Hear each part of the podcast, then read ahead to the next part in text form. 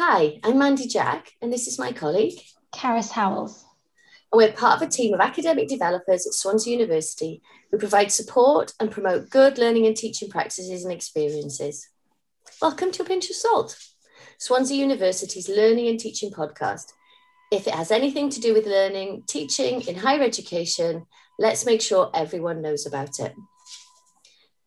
Neuroscientist Professor Phil Newton is Associate Dean of Education in the Faculty of Medicine, Health and Life Sciences at Swansea University. Phil teaches neuroscience across a variety of programs in the school, and he also teaches on evidence based education as part of the school's online MSc in medical education. Phil has also taught students and staff worldwide about plagiarism and other forms of academic misconduct. And Phil came to Swansea University in 2009 from the University of California, having completed his PhD in biochemistry and molecular biology at University of Leeds and a BSc in biology at Aberystwyth University.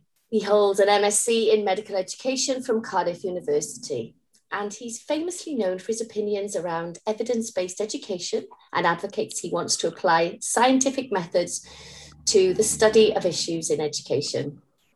Phil describes himself as a pragmatic nerd. There are so many themes we could unpick with Phil, but for today, we will concentrate on how we learn. Hopefully, he will join us in the future to address some, some other hot topics. So, welcome, Phil. Hello. I'm not. I'm not sure Am I famously known for my views? That makes me sound like I'm a pain in the backside.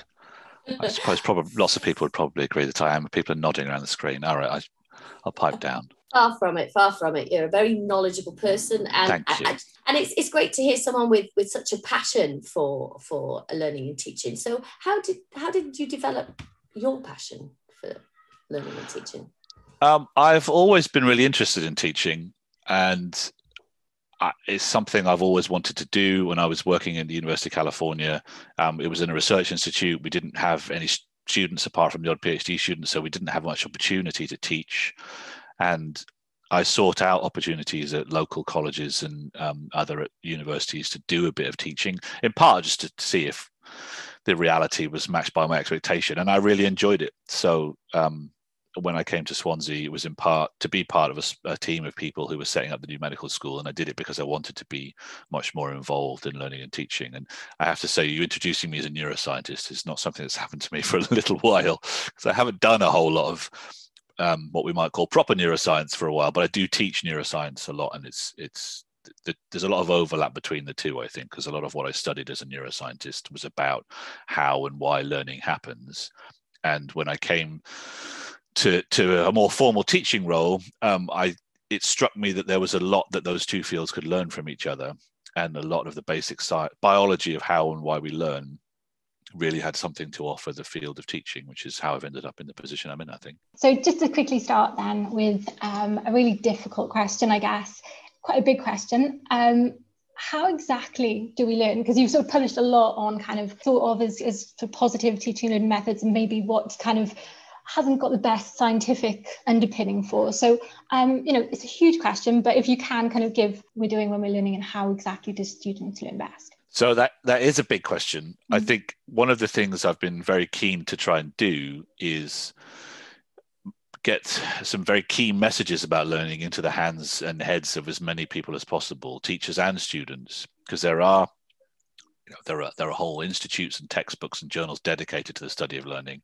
but mm. there's one or two key principles that I think if every teacher had uh, had a good understanding of them would be helpful for everyone.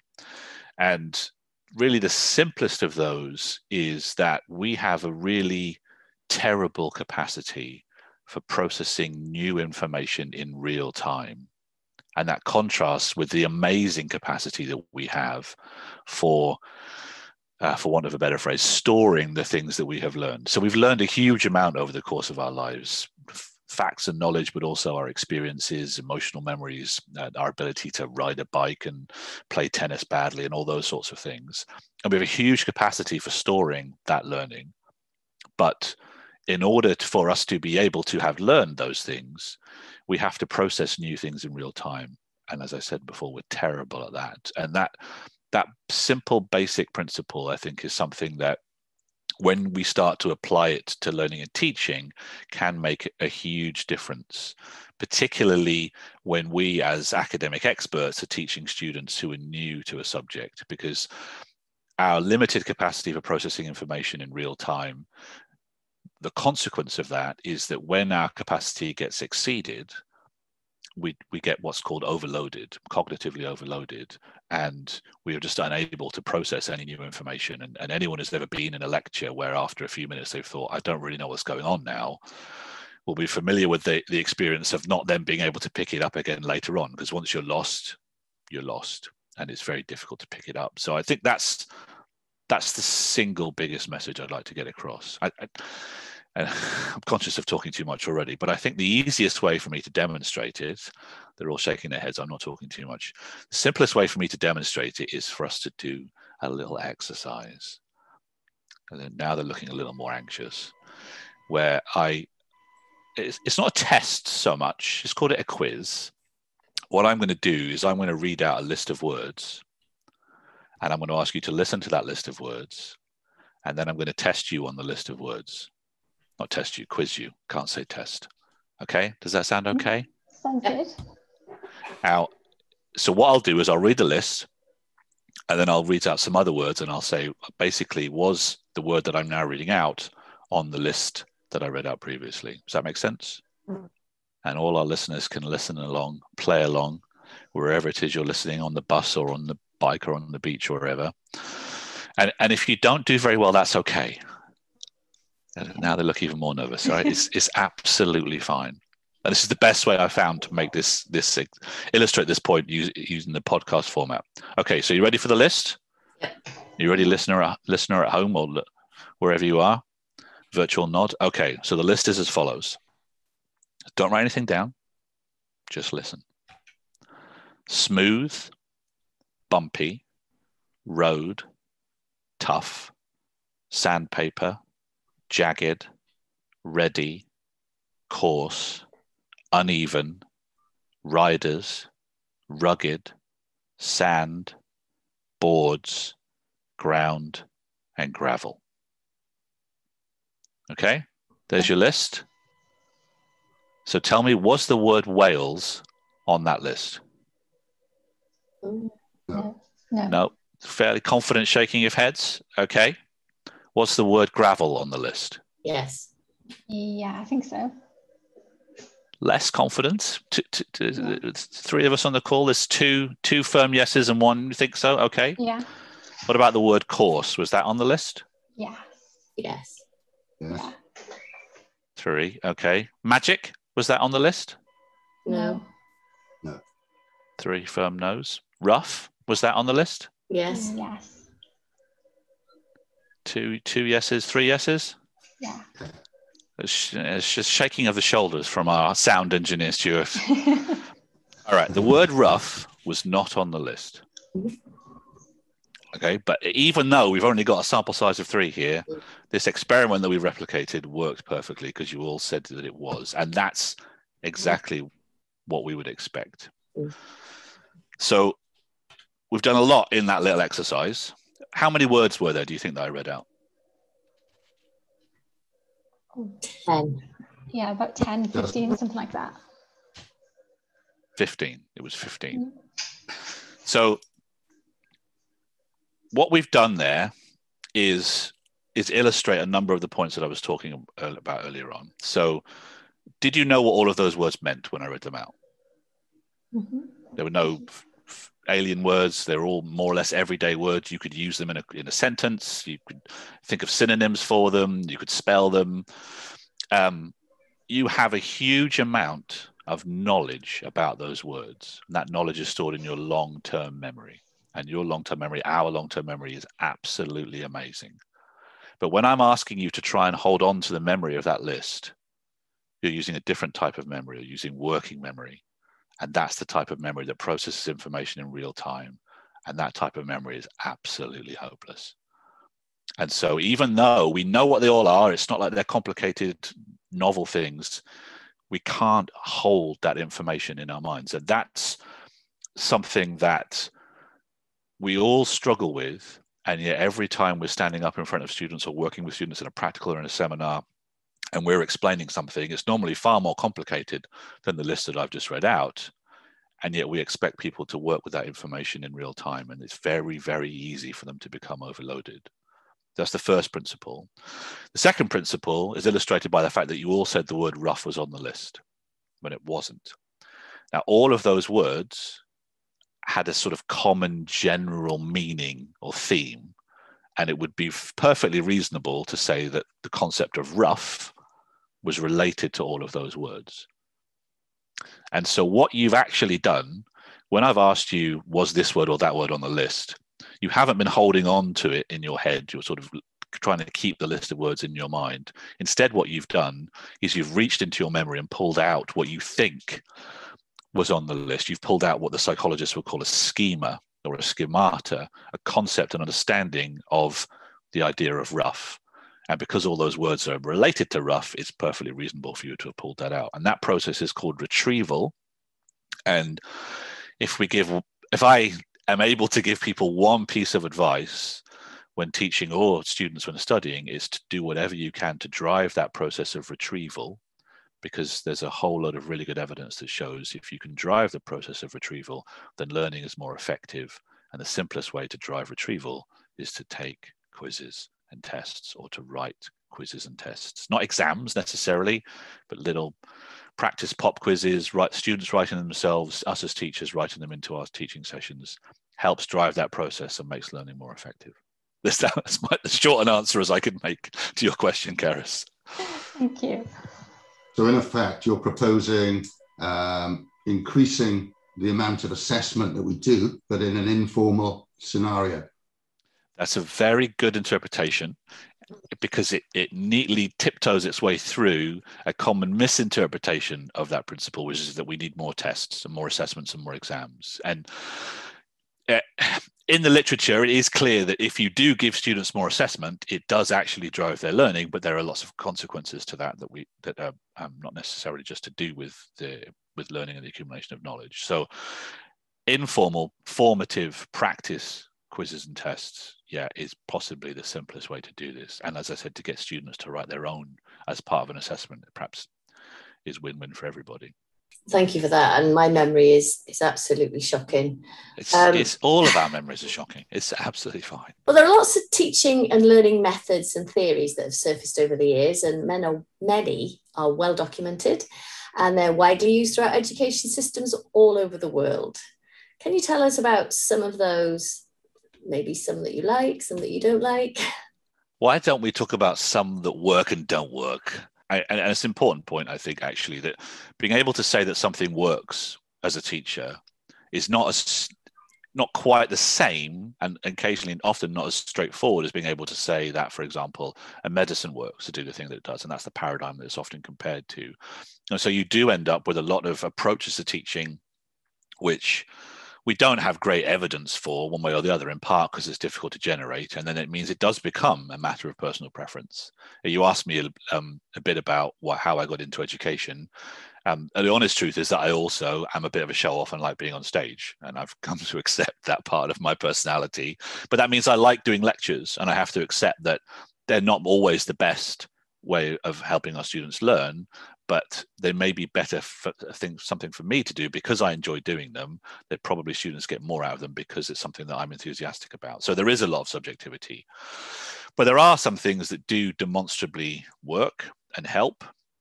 Um, so we talked about uh, giving people practice quizzes and tests. That the educational theorists will call that retrieval practice because it drives this process of retrieval. That's a really helpful thing to do and then there's a whole set of theories that are based around accounting for this limitation that we have in working memory. So one theory is known as cognitive load theory. Unfortunately, it's quite an esoteric term, but it basically means pay attention to the amount of work that your working memory, that real-time processing is having to do. Try and make sure that it doesn't become overloaded and try and make sure that any work that working memory is doing is focused on the things that you want your students to understand and to learn. So things like giving them worked examples and scaffolded teaching materials, um, giving them concrete examples of abstract ideas, taking out anything that's extraneous or distracting. We did a project where we looked at PowerPoint slides that had decorative animations on them, so little animations that played as the um, person was speaking, and they demonstrably impair students' ability to learn. So even little things like that, but as a summary, cognitive load theory is something that I think has a good evidence base for it and is based upon this this issue of working memory. In terms of the flip side to that, there are lots of things. There are a couple of things I think that are really prominent in education, which we know don't work. Probably the most common example, that the textbook example, is learning styles. This idea that we can be classified as, for example, visual learners or kinesthetic learners or auditory learners. Um, it's based upon the idea that we have preferences for the way that we learn, and a preference is a subjective statement. Um, always that reliable, but they're subjective. And it's not it's difficult to argue with those. If I prefer learning something in a kinesthetic way, then I prefer learning something in a kinesthetic way. It can't be right or wrong. Um, the where the theory falls down, though, is that it makes a prediction that if I, as a kinesthetic, am a kinesthetic learner, I should be taught using kinesthetic methods. So I should learn by picking things up and and playing with them to try and make them work. Or if I'm a visual learner, I should learn through images. If I'm an auditory learner, I should learn only through podcasts. And that theory can be tested because it's quite specific. And it has been tested a number of times and it doesn't work. In part because most of the things that we we try and learn and we try and help our students understand can't be broken down into a simple auditory or kinesthetic or visual channel. They're they're all multimodal and so when you try and apply this theory, it it practically breaks down as well as conceptually. Yet we published a study not so long ago now, six, seven months ago, which showed that about 90% of people involved in education around the world think that it does work, in part because we're all told that it works in some of our teacher training. And so it's a very, very common misconception about an effective teaching method that I would urge everybody to, to park and look at something doing something different. Is there a reason why people tend to keep hold of these methods and approaches to teaching that have got very little kind of proof or kind of reason behind them the reason why they continues? So that's that's a really interesting question. It's not been for learning styles, which is what I'm most familiar with. It hasn't been studied in great detail, um, but where it has been studied, we find all sorts of different reasons. And we did a study, it was one of the first studies I did on this, 2017, I think it was, which flushed some of these things out somewhat inadvertently. Um, we lots and lots of studies have been done asking people whether or not they believe this is true. And so we were doing one of those really, but with academics in higher education because it hadn't been studied very often. But uh, I was determined to try and make it useful because I'm a pragmatist and I want to try and make research useful to people. So what we did was we asked people whether they thought this was true. Then we proposed, we explained some of the uh, evidence for it. And we said, look, here is the evidence that shows that this doesn't work. And then we said to them, do you think this is actually harmful? Because lots of people think this might be harmful. And, they, and all of our participants said, yeah, yeah, it looks like it's really harmful. And then we asked them, okay, so now that we've told you it doesn't work and you've agreed that it's harmful, are you still going to use it? And a third of them said, yeah, we are. And then we had a free text section at the end where we said, Is there anything you want to tell us? And they told us a lot, in part because they were really unhappy with what we had done. And we piloted it and tried to do it as gently and constructively as we could. But it was clear that, this is my roundabout way of answering your question, Karis, people who do this sort of thing, someone who sits down and says, I'm going to make four different versions of my teaching to account for different learning styles, is someone who really cares about teaching because it's a lot of extra work to try and do it. And so when some berk neuroscientist from Swansea comes along and says, nah, mate, it's a lot of rubbish, it hurts. It's it's undermining what you think you've been doing as good practice. It it's particularly damaging and, and hurtful to those people who perhaps are most invested in teaching. And so people's natural reaction is to say, this no, I'm, I'm, I'm not on board with that. And there's a whole literature about trying to change people's views, very prevalent at the moment, obviously, because we're wrestling with a global pandemic where lots of people have very fixed views about what should and shouldn't be done. And lots of that plays into it as well. So we've been told for uh, people who have been told for a long time that this works. somebody else coming along and saying it doesn't. It takes more than that to change people's views. And then I think it does have a certain intuitive appeal. Um, you know, the idea that I, I know for sure when, when my daughter's birthday last birthday present arrived, which was a Nintendo Switch, I just unplugged it, unpacked it, plugged it in, and then just kept pressing buttons until it did what I wanted it to do. And she's the same, so we might be called kinesthetic learners, whereas I know uh, uh, other people who would have read the instruction manual from cover to cover before even turning it on, and they might be, I don't know, read write learners instead. So it there is an intuitive appeal. There are people for who've invested a lot in it, and so they don't necessarily want to give it up. And I think the final thing is that it perpetuates because it perpetuates. You know, we all get told it, so we tell other people it, and then it, it just carries on. Oh, and then there's one final thing actually, which we've looked at a couple of times now. If you go to the research databases, and you put in the phrase learning styles, you will find that about nine in 10 papers are written on the basis that learning styles are a good thing to identify. Now, that might seem contradictory to me telling you that there's no evidence for them, but they're research papers where someone has done something like give a learning styles questionnaire to all their students. I don't know, maybe they're a pharmacist or something. They've given the students a VARK learning styles questionnaire, they find that uh, 50% of pharmacists are kinesthetic learners, and then they make recommendations for the way that pharmacy should be taught on the basis of that. So they're not testing learning styles, they're doing research on it on the basis that it's a good thing. But what that means then is if somebody was to go and look for the research on learning styles, the overwhelming majority of that research would give them the impression that it was a good thing to do. And so I think that perpetuates it as well. Yeah, that's interesting. What because because something that I really do believe in is that it's nice to have a variety. And you mentioned, oh, if you're creating four different things to do the same thing, that's a, a lot of extra work. But there's not really any harm in that if you have the passion to do that or the time to do that. And then your learners have the choice to select however the mood takes them, because our moods do change, don't they? They do, and that, that's another really good point. And it came out actually in the qualitative section of that study I talked about earlier, when we told people learning styles doesn't work, an interpretation that some people made of that was that then we should treat everybody exactly the same. And some people further interpreted it as everybody should be given lectures. And that's that's not what the evidence is saying. And I think you're absolutely right. Having a, a variety of approaches is helpful. And there is some good evidence to show that presenting things in a multimodal way just gives people multiple perspectives on something. And if there's one perspective that works better for them than another, it might not be fixed rigidly to one of these styles. It may just be that if you look at something in a slightly different way, it's easier to grasp the underlying concept. Then there's there's an additional good theory from cognitive psychology that they call dual coding, which suggests, and I, am going to oversimplify this, so I, and I know the neuroscientists and the psychologists will be cross with me, but we're going to try to make it useful for everybody this idea of dual coding suggests that when we learn something, we very simplistically encode it in two different ways, either as a, in a verbal form, so as text or as language, or in a, a visual form, so as, as a pictures basically.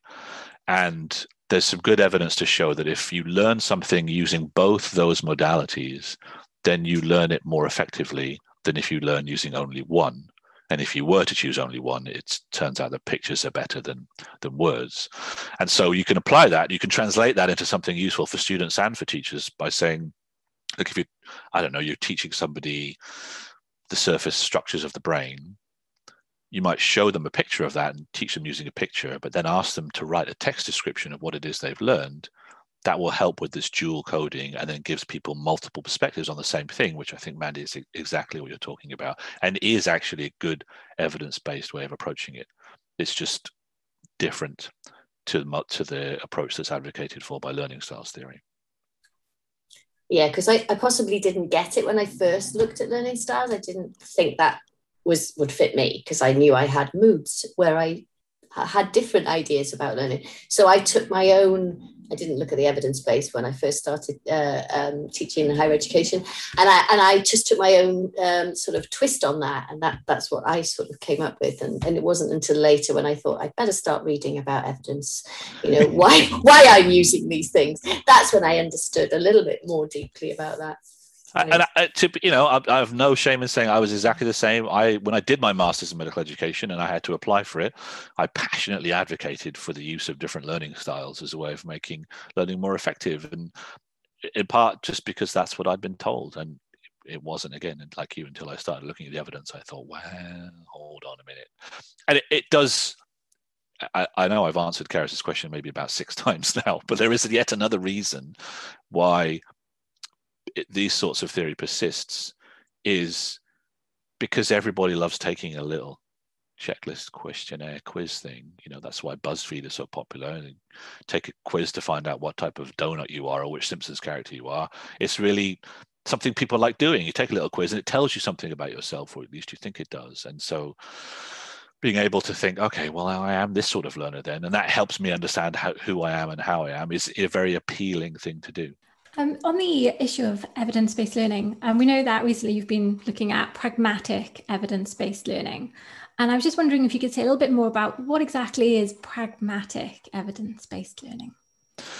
So, pragmatism is pragmatically many different things. Okay. It's a philosophy was popularized um, really by a chap called William James, who many people think of as the father of psychology and, um, and many other things besides, and then developed uh, over the, the intervening 110 odd years by a number of different philosophers. It's also a research paradigm and an approach to life that I think is useful when trying to think about how to get the best out of the vast body of research that is out there on how to help people learn how to teach and so on.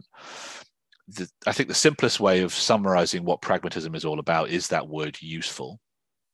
And it's often set against other philosophies and research paradigms which prioritize other aspects above practical utility. And anyone who's done uh, a sort of postgraduate qualification in education or an undergraduate degree in education or other research methods qualifications will often have been taught about things like positivism and interpretivism and um, critical realism.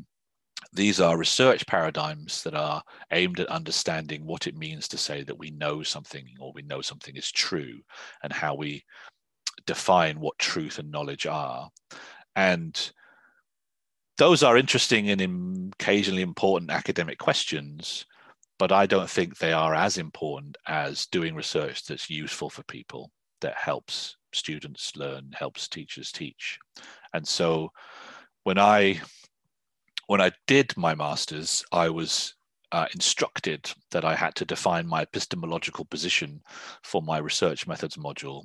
And um, as I alluded to earlier, being someone who can occasionally be a bit of a pain in the bum, I protested against this quite vociferously and was told, no, there's marks attached to it. You have to say whether you're a positivist or a realist or an interpretivist or whatever it may be.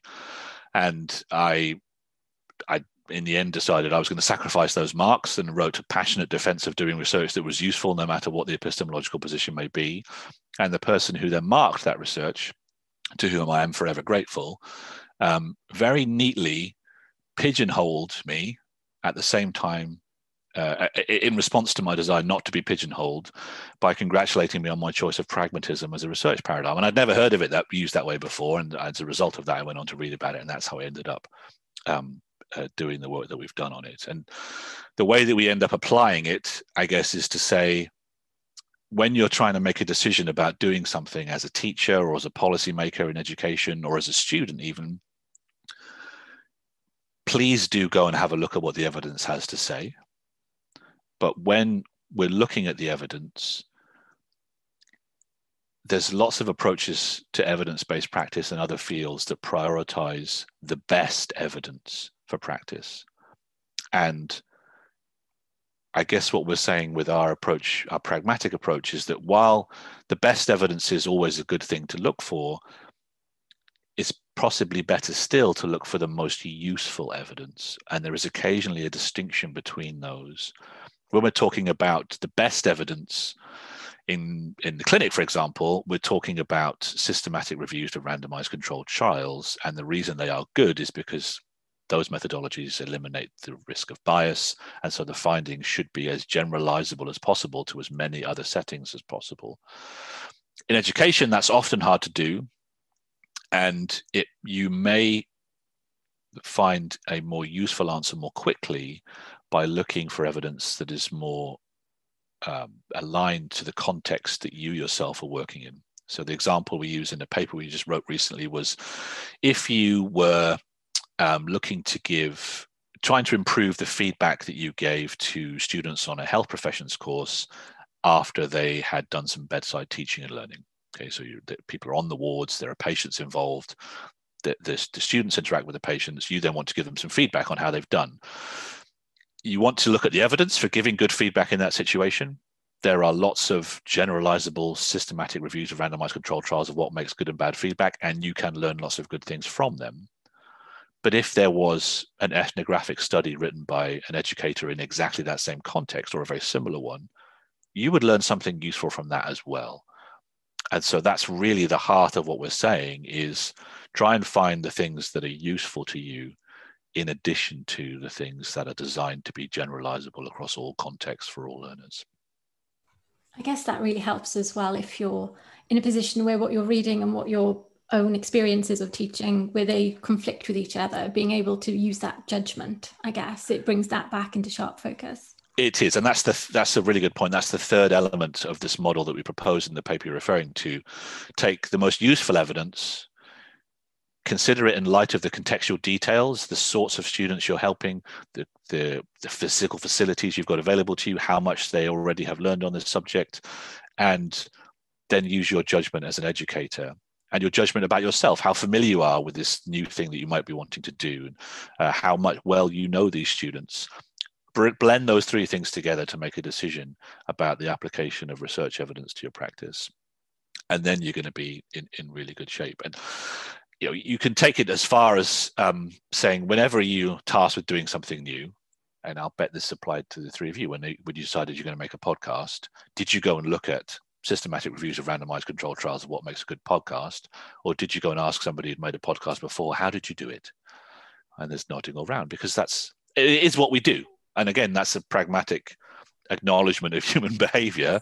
And there's nothing wrong with that right? I mean that's that's that's a, a, perfectly valid and valuable thing to have done. And we learn a huge amount through those informal channels that are of course completely riddled with bias because one person will tell you something different to somebody else but it's useful.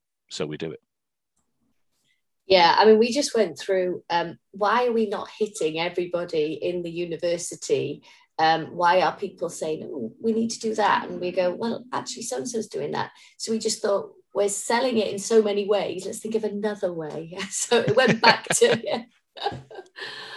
Uh, and I should have said when you introduced me as a pragmatic nerd, which was my own uh, choice of classification. I, I, that was again trying to illustrate this idea of being useful because I am a nerd. You know, I spend hours with a spreadsheet making graphs ah. for therapeutic pleasure. But I, I've decided that I should channel that interest I have into something useful. So if I'm going to spend hours with a spreadsheet, try and make sure that the outcome of that is useful to as many people as possible. And obviously, spreadsheets are the sort of thing we generate from the sort of research that I'm doing. So sounds good to me.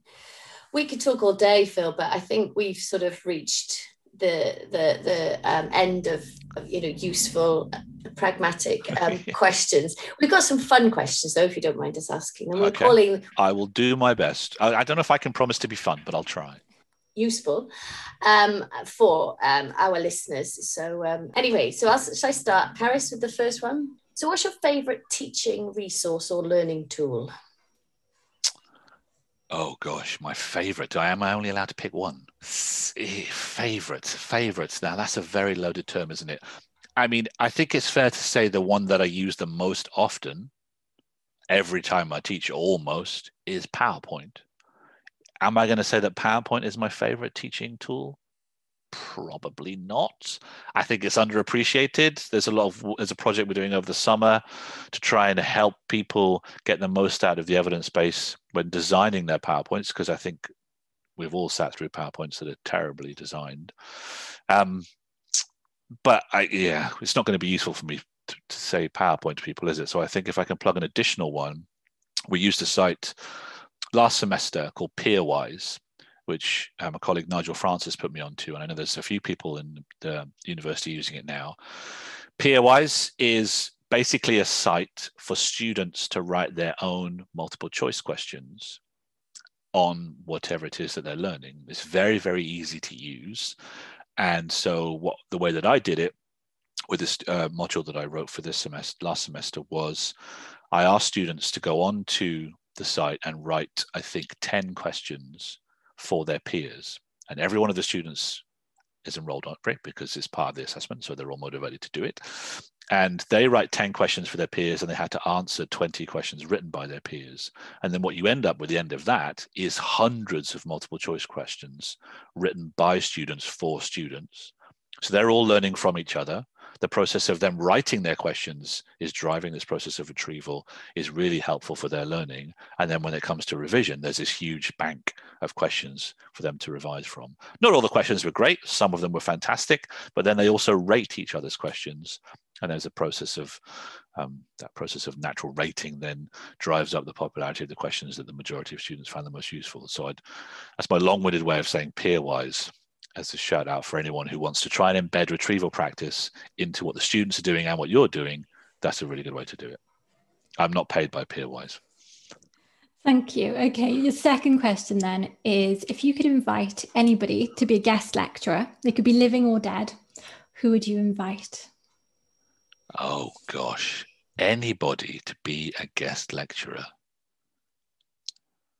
Wow, now that's a question and a half, isn't it? Now, would I invite a neuroscientist? Would I invite William James, the pragmatist? Um, I think actually, my I've realized over time, especially over lockdown, that my most valuable source of CPD as a teacher and as a human being is podcasts. So I listen to them all the time. I'm, and obviously, the people who are listening to this are, will be in a similar-ish position. And probably my favorite podcast, thinking about them, I want to say this carefully. My favorite podcast is one called Radiolab, which is run by the American Public uh, Media Service. And the host of that is a, a chap called Jad Abumrad. And the podcasts that they make are absolutely incredible. I learn something every time I listen to them on a whole variety of different subjects to the point where I've been mowing the lawn and just stood staring into space open mouthed at the things that they're telling me. And I would really like to get Jad uh, to explain and help us all understand how he tells these amazing stories that everyone can learn from in a way that is so compelling on subjects that are often very challenging and difficult. So there, Jad Abumrad, he's my my dream guest lecturer. Wow, I like the sound of him. I, I've written his name down. So recommend um, him to anyone. so, what's your preferred way to unwind or relax? Um, so apart from walking the dog and listening to podcasts, I guess if I'm doing CPD that way, it's technically not unwinding, is it? Um, I do spend a lot of time uh, foraging, for want of a better phrase, fishing, looking for anything that's sort of wild food to to eat and to share with other people, whether they like it or not. And that's probably the time when I'm not thinking about anything else and you know anything that's going on in academia or at work if i'm out fishing or foraging then i'm not thinking about that. So that's probably my favorite way to unwind. I'm not going to tell you where though because then everybody else it's will be doing steal your produce yeah Thanks. Okay, and then looking back, if you could go back and give some advice to your undergraduate self, what advice would you give? Um, go get out of bed, um, go to lectures.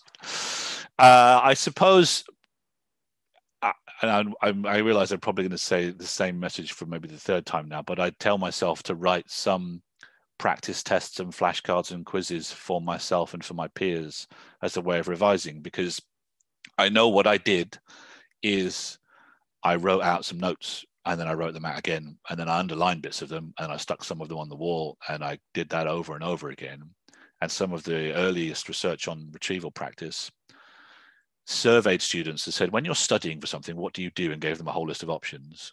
And they all said, oh, we, we read our notes and we reread them or we look at the slides again. And it that's not a terrible thing to do, but it's far less effective than taking practice tests and, and writing some for you. So that that's probably what I do. Yeah. And also just to say, look, it's all going to work out. Don't worry. Excellent. Thank you for that. Stuart's got one more question for you, Phil. Okay. So I've been, I've been prodded into this. It's a bit tongue in cheek, really, Phil. But the question okay. is Llanrhidian, higher or lower? um, so what Stuart's doing is gently reminding me of the fact that I borrowed a book from him about 10 years ago, which I've never given back to him. um, because what I do in the winter when there is no wild food to go and forage for is I, and I, I, okay, I'm not ashamed of this, even though it's a bit odd. I, I, I have an interest in local industrial history, so we go looking for old coal mines and the remains of uh, of old industry. And Stuart gave me a book which was all about that region of North Gower. Um, I guess I'd have to choose lower because it's closer to the sea. Is that the right answer? You So uh, yeah, yeah, yeah, yeah. A lot of people would like to avoid Penclawdd more than uh, Llanrhidian too. We so, won't uh, hear uh, anything negative said about Penclawdd. If you if you're ever after some local produce, some local food, Penclawdd has two fabulous establishments. The chip shop there, which does deep fried cockles, cockles being a Swansea specialty. Anything deep fried is better, isn't it? So they are magnificent. and then Selwyn's, the seafood processors there as well, now offers um, they sell some of their produce there, and that's also fantastic. So, I'll so when, when when you're on adverts for local companies, I think that the butcheries down there are pretty good. That's for, uh, true, uh, and the butchers there are amazing as well. So uh, you know, big up the donks. Yeah, yeah. that that message brought to you on behalf of the Penclawdd Business and Tourist Board. Thank you so much, Phil. It's been such a pleasure. Uh,